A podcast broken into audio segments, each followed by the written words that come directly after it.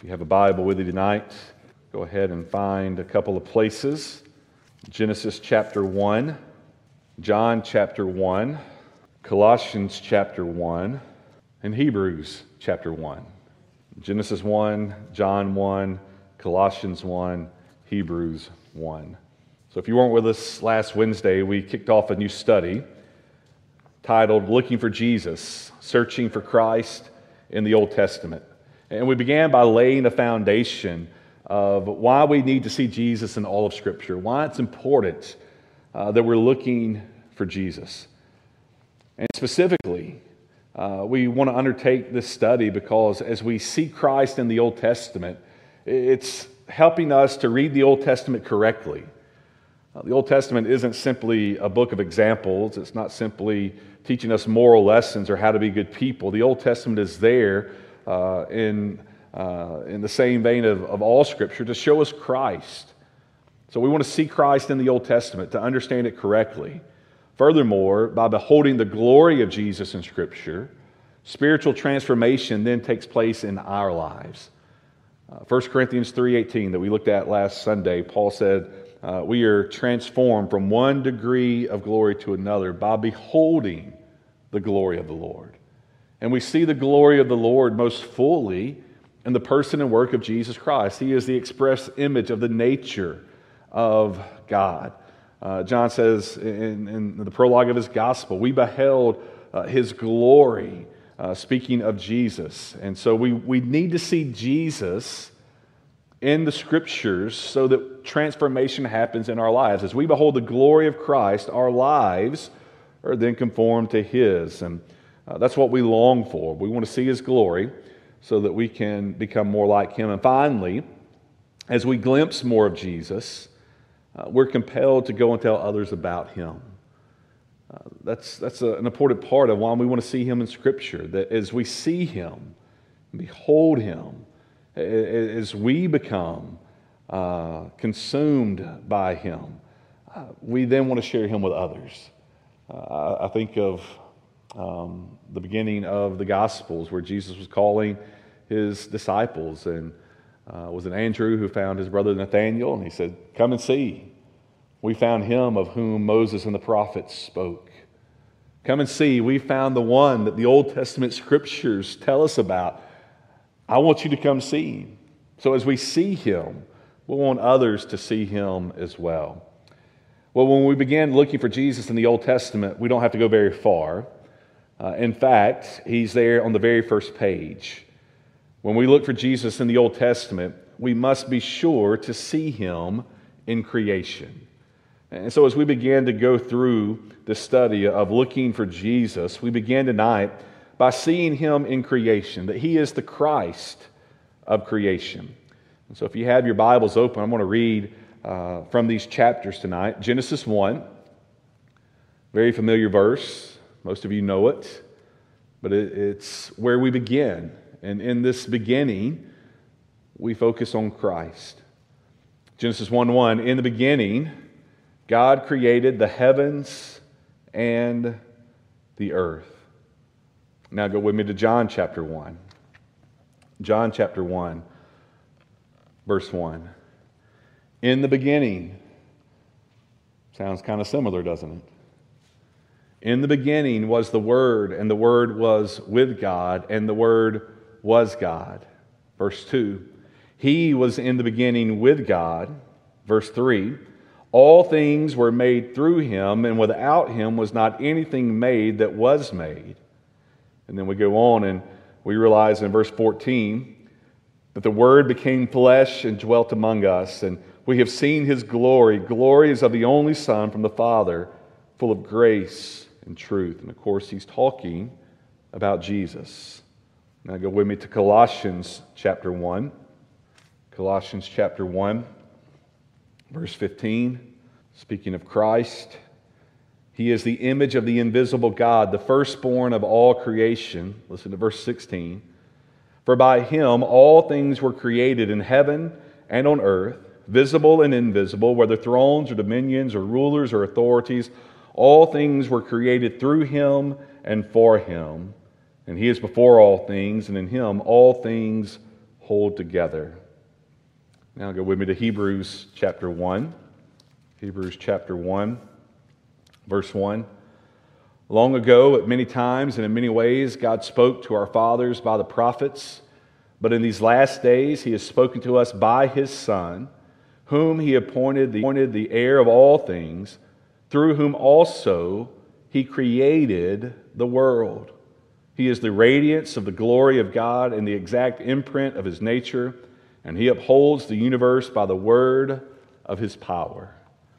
Now, before we uh, get to digging, let me just quickly state that those last three passages that we looked at John 1, Colossians 1, and Hebrews 1 are three out of the four uh, Christological passages of the New Testament, passages that speak uh, highly of Christ and his nature, his identity. And you'll notice that in those three, each one makes direct reference and mention of his action in creation. So there's a strong connection that we must see between Christ and creation. We need to see Christ in creation. Creation is prominent not only at the beginning of the Old Testament, which we see in Genesis 1 and 2, but that theme is carried throughout. Creation is a major theme in all the Bible. In fact, we can say the Bible is entirely about creation. The Bible opens with creation, and the Bible closes with the new creation. And while these passages uh, clearly point us to creation, standing as the bookends of Scripture, the theme of creation is woven throughout. Many times we see this in the pages of Scripture in a particular pattern that of chaos, creation, uncreation, and new creation. We see it in the beginning as there's kind of chaos Spirit hovering over the waters of the deep, but then God speaks into that and comes order and arrangement and detail, creation. And then we have the uncreation of the flood, and then the new creation coming out of that chaos. And that pattern tends to repeat itself throughout Scripture in several, several ways. But I say that and I stress that because I want you to realize there's a strong connection with creation and Christ. And so that's where we begin by learning to look for Christ in creation. I want us to really focus in tonight on the creation account that's found at the beginning of Scripture. Because after all, if you get it wrong at the start, you'll be even more wrong at the finish, right? So we got to get off to a good start.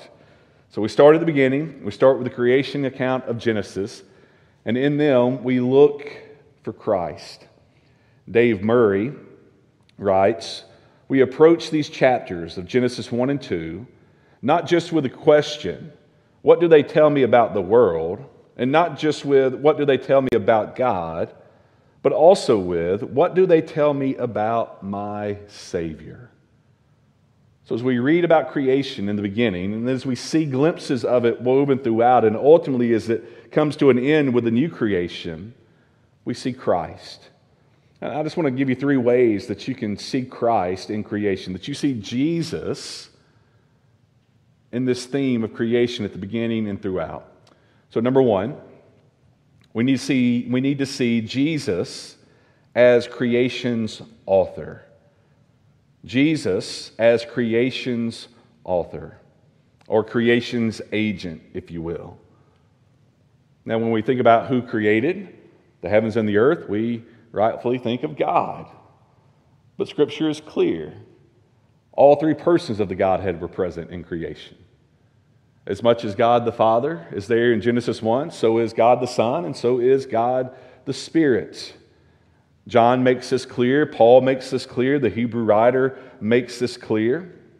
In fact, John tells us in John 1:10 that as the Word became flesh and dwelt among us, the Word which was there in the beginning and was God and was with God, that as that Word stepped into creation, becoming part of that which He had made, the world denied its Creator. They loved darkness rather than light. Uh, they, they preferred death over life. And that's the problem with our world today. They reject their Creator, they reject their designer. So much of sin today is the rejection of the order that God has put in place, the order in which Christ made the universe. Christ is the source, the origin, the agent, the author of creation. As we understand that, we can see how creation speaks of him and about him. We see in Genesis 1, as Jesus being the author of creation, that he is incredibly powerful. He is incredibly powerful. The creation account teaches us that Christ operated in bringing creation about ex nihilo, out of nothing. He created everything out of no thing. And as he did that, he did it through the word, the power of his word, the word that was spoken. Eight times in Genesis 1, in relation to creating, the scriptures tell us God said. God said, Let there be light, and there was light. God said, Let the waters be separated, and they were separated. God said, The light and the darkness be separated. It was separated. God said, and it was. And that reveals to us the incredible power which Jesus possesses in his word. We see that clearly in his earthly ministry, don't we? We've seen it in our study of Mark's gospel. You remember in Mark chapter 4, as Jesus was on the boat with his disciples crossing over the, the sea there, and the great storm came upon them, and Jesus was down there taking him a nap. And they woke him up. Can't believe they woke him up. How frustrating that might have been. Nevertheless, they woke him up. They were filled with great fear, Mark tells us. So they woke Jesus up. And don't you care that we're about to die? Can't you see things are really bad? And remember what Jesus did? He stepped out on the bow and he spoke and he said, Peace, be still. And what happened? The wind ceased and the waves, they went flat. They were suddenly calm. And then the disciples were filled with a whole different kind of fear. It wasn't the fear of their lives being taken from them, but it was the, the fear of the one in whose presence they were. Mark 4:41 They said to one another, "Who then is this that even the wind and the sea obey him?" Well, of course they do. Because they obeyed him in creation when he said, This is what you do, and this is where you go, and this is where you will be. He is the author of creation, and it reminds us of the immense power that he possesses in the speaking of his word. And of course, in his gospel ministry, we get glimpse after glimpse that Jesus possesses this power not only over the seas and the elements, but over disease, over demons, and even over death itself. Remember as he stood at the tomb of Lazarus?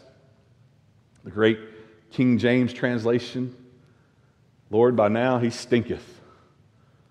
It's a stinking mess inside that tomb. What did Jesus say? Lazarus, come out.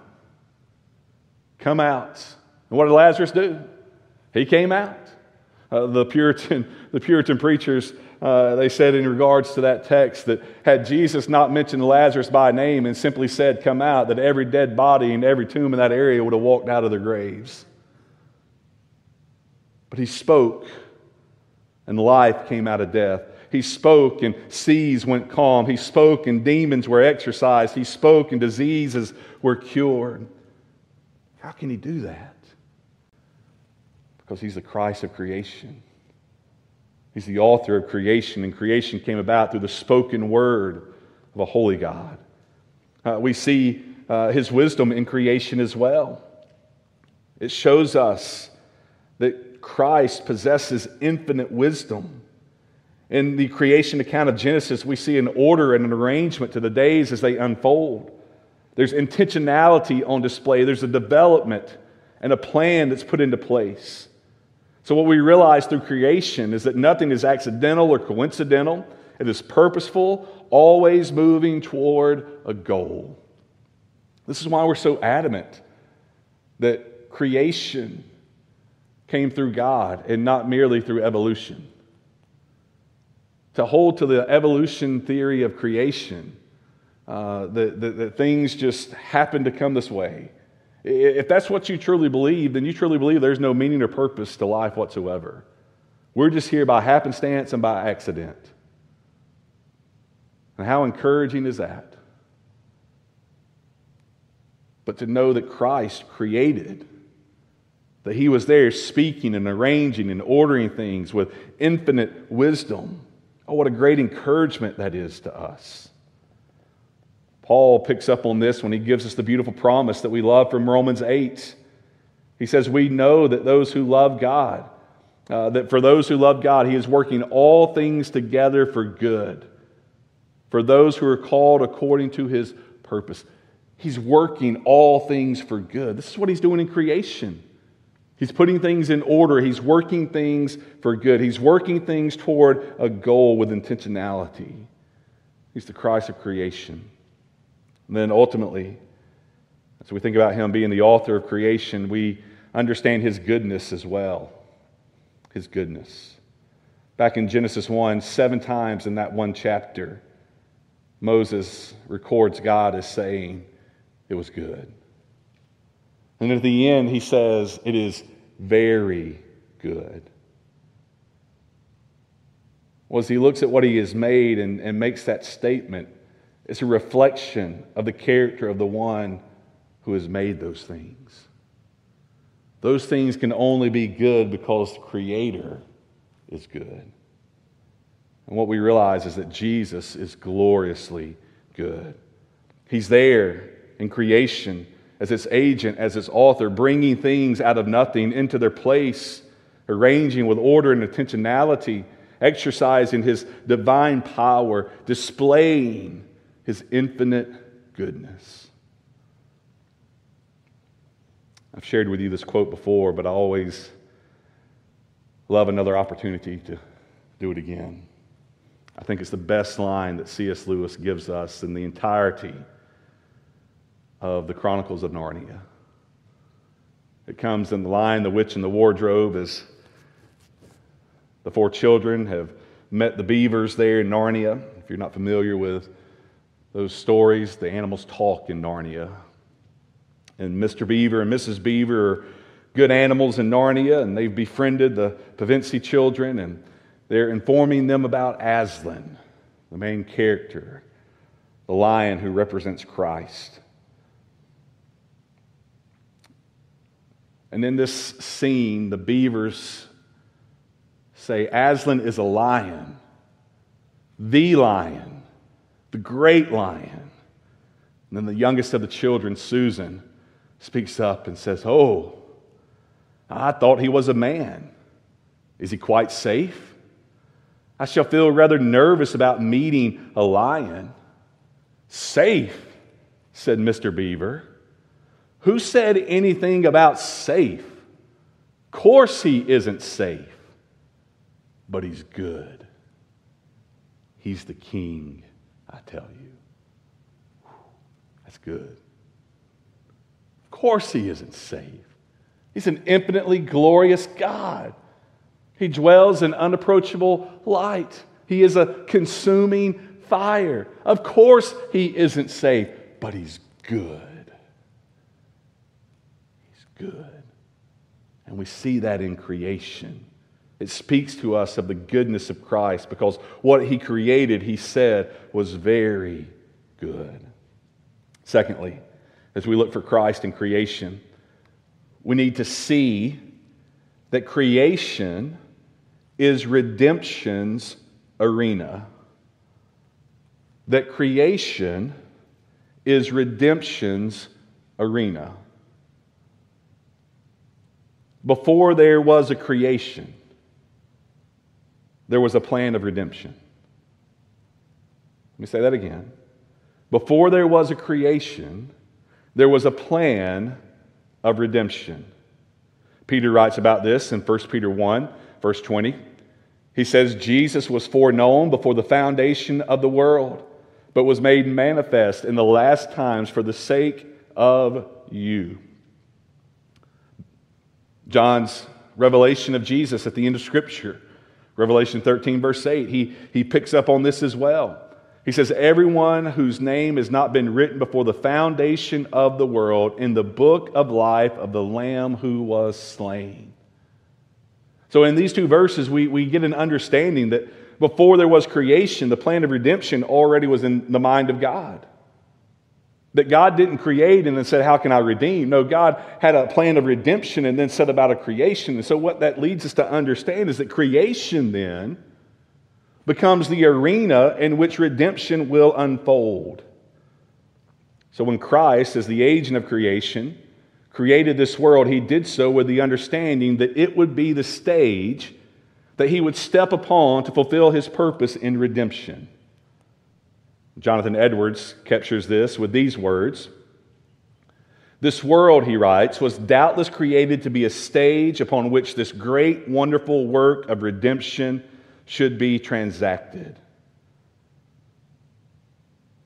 So, when we think of creation, when we see creation in the Old Testament, when we see the theme of creation unfolding throughout Scripture, we need to connect it to the plan of redemption to the redemption that Christ came to accomplish. That is why creation was put into place, so that this plan could then be fulfilled. One commentator said Jesus designed the props, the background, the lighting, the set, the actors, and so forth. He made sure that everything was suited to the redemption he planned to perform. He created sheep so that he could teach sinners about how he is the good shepherd. He created birds to help his redeemed people live less anxious lives. He created camels to teach how hard it is for those who trust in riches to enter heaven. He created lilies and roses so he could compare himself in glory with them. He created water to explain how he refreshes and revives the thirsty soul. When Jesus picked up uh, some 4,000 years, these things after their creation, they were not just coincidentally helpful to him. No, he deliberately created them for the great end of helping to redeem a people. And think of how Jesus even created what would be used in his own crucifixion. What did he think when he made the trees, one of which would one day suspend him between heaven and earth? What did he think when he made the metal that would eventually impale him on the cross? He made what would be used to cause him pain and kill him. He created the arena and all the corresponding accessories of redemption. Think about that. Creation is the stage upon which salvation unfolds. And the Lord has put it in place so that we may behold his glory and the blazing hot center of his glory is seen most clearly in what Christ has done for us in his gospel.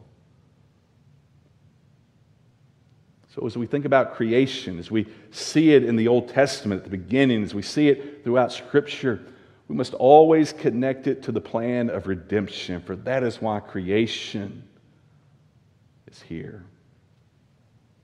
And then, third, Creation points us to salvation's achievement.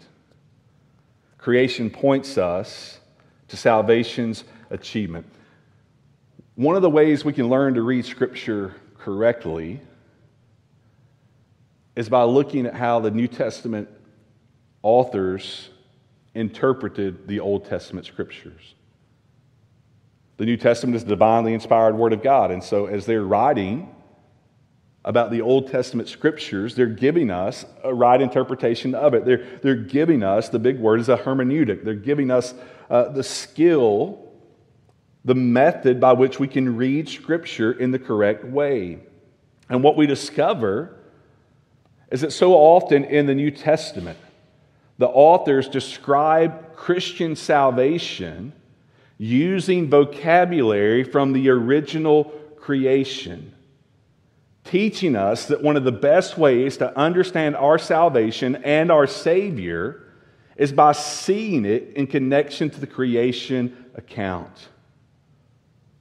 Jesus, the apostles, they used the creation theme to explain, to provide understanding of how God redeems the soul of a sinner. This is how they look back on the Old Testament and how they they saw it and understood it in light of who Jesus is. And again, I would remind you in, in Luke 24, as Jesus is walking with those two disciples on the road to Emmaus, he's interpreting the scriptures in light of himself. And, and he tells them, uh, Luke tells us he began with Moses. Genesis is the book of Moses, it's the book of the Torah. He began here in Genesis 1 and explained all things concerning himself. So, creation and Jesus' action in bringing it about points us to his action in the new creation that he brings about through his gospel. This is why John begins his gospel in the fashion that he does. This is why he echoes the beginning of Genesis. In the beginning, God created the heavens and the earth. In the beginning was the Word. John is cluing us in that what he is going to describe in the gospel of Jesus Christ that he is writing is how Jesus brings about a new creation. And isn't it interesting that when we get to the end of John's gospel, and we can even look in between chapter 1 and chapter 20, at all the other instances where John is playing off of light and darkness, light and darkness, light and darkness. That's from Genesis 1 as well. But at the end, the post resurrection appearance with Jesus in the upper room with the disciples in John 20, as he spoke to them, John says he breathed on them and said to them, Receive the Holy Spirit. Now, why in the world do you think Jesus go around breathing on people?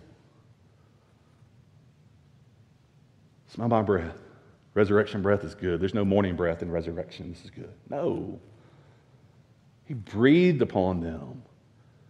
Because in Genesis 1 and 2, what did the Lord do to Adam? He breathed into his nostrils and he became a living soul. And in the new creation that is coming about through the author of creation, providing redemption through the gospel, Jesus is showing us that in me now, you become made new. You become a living soul for eternity. Paul captures it very clearly. 2 Corinthians 5 17. If any man is in Christ Jesus, he is what? A new creation. A new creation. So, creation points us to salvation's achievement, its accomplishment.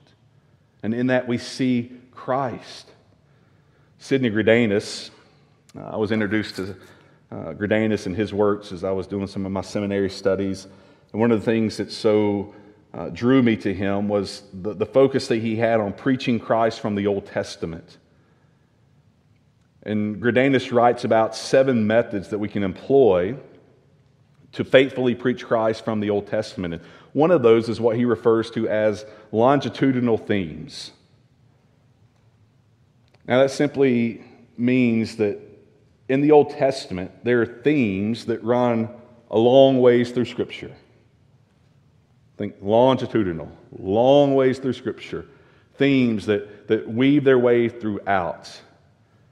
And one of those themes is creation. And so in creation, there are certain elements that we look at, that we see throughout, and then the fulfillment of those things coming to pass in redemptive history through the gospel of Jesus Christ.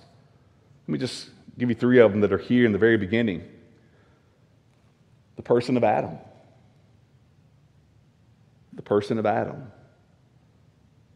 Adam is presented to us here in the act of creation as the image bearer of God. Ultimately, Adam falls into sin, plunges all of humanity into sin with him. But what we discover is that Adam is a representative of all mankind, but Jesus in his gospel comes to us as the new Adam and ultimately the last Adam. He is the representative of righteousness on our behalf who succeeded where the first Adam failed in creation. This is what Paul writes about in Romans 5. He talks about how by one man sin entered into the world and death through sin, so that death spread to all men because all sin. He's speaking about Adam. But he goes on and he says, But the free gift is not like the trespass. For if many died through one man's trespass, much more had the grace of God and the free gift by the grace of that one man, Jesus Christ, abounded for many. So Paul is picking up this contrast between, between the first Adam and Jesus as the last Adam, the second Adam, the fulfillment of the creation mandate. And through Jesus Christ and his righteousness, by faith in him, we no longer face death, but now we receive life. This is why in the Gospels we have the account of Jesus being tempted in the wilderness. He faced the temptation from Satan himself after 40 days of fasting. But unlike Adam in a garden, who failed, Christ, as our representative and as the righteous one, succeeded and did not succumb to the temptation. So we see it in Adam. We see it in the picture of marriage. Marriage is a creation, uh, an institute of creation. It's here in Genesis 1 and 2 where God brings together Adam and Eve. Paul tells us in the New Testament that the purpose of that picture in marriage is profound because he says it refers to Christ and the church. That he's given us this relationship between spouses, husband and wife, to be a picture of a greater fulfillment between what Christ is accomplishing for his church. And then it's here in the creation account where the Sabbath is introduced, the day of rest. God did not rest in creation because he was tired or wore out. He doesn't grow tired, he doesn't grow weary.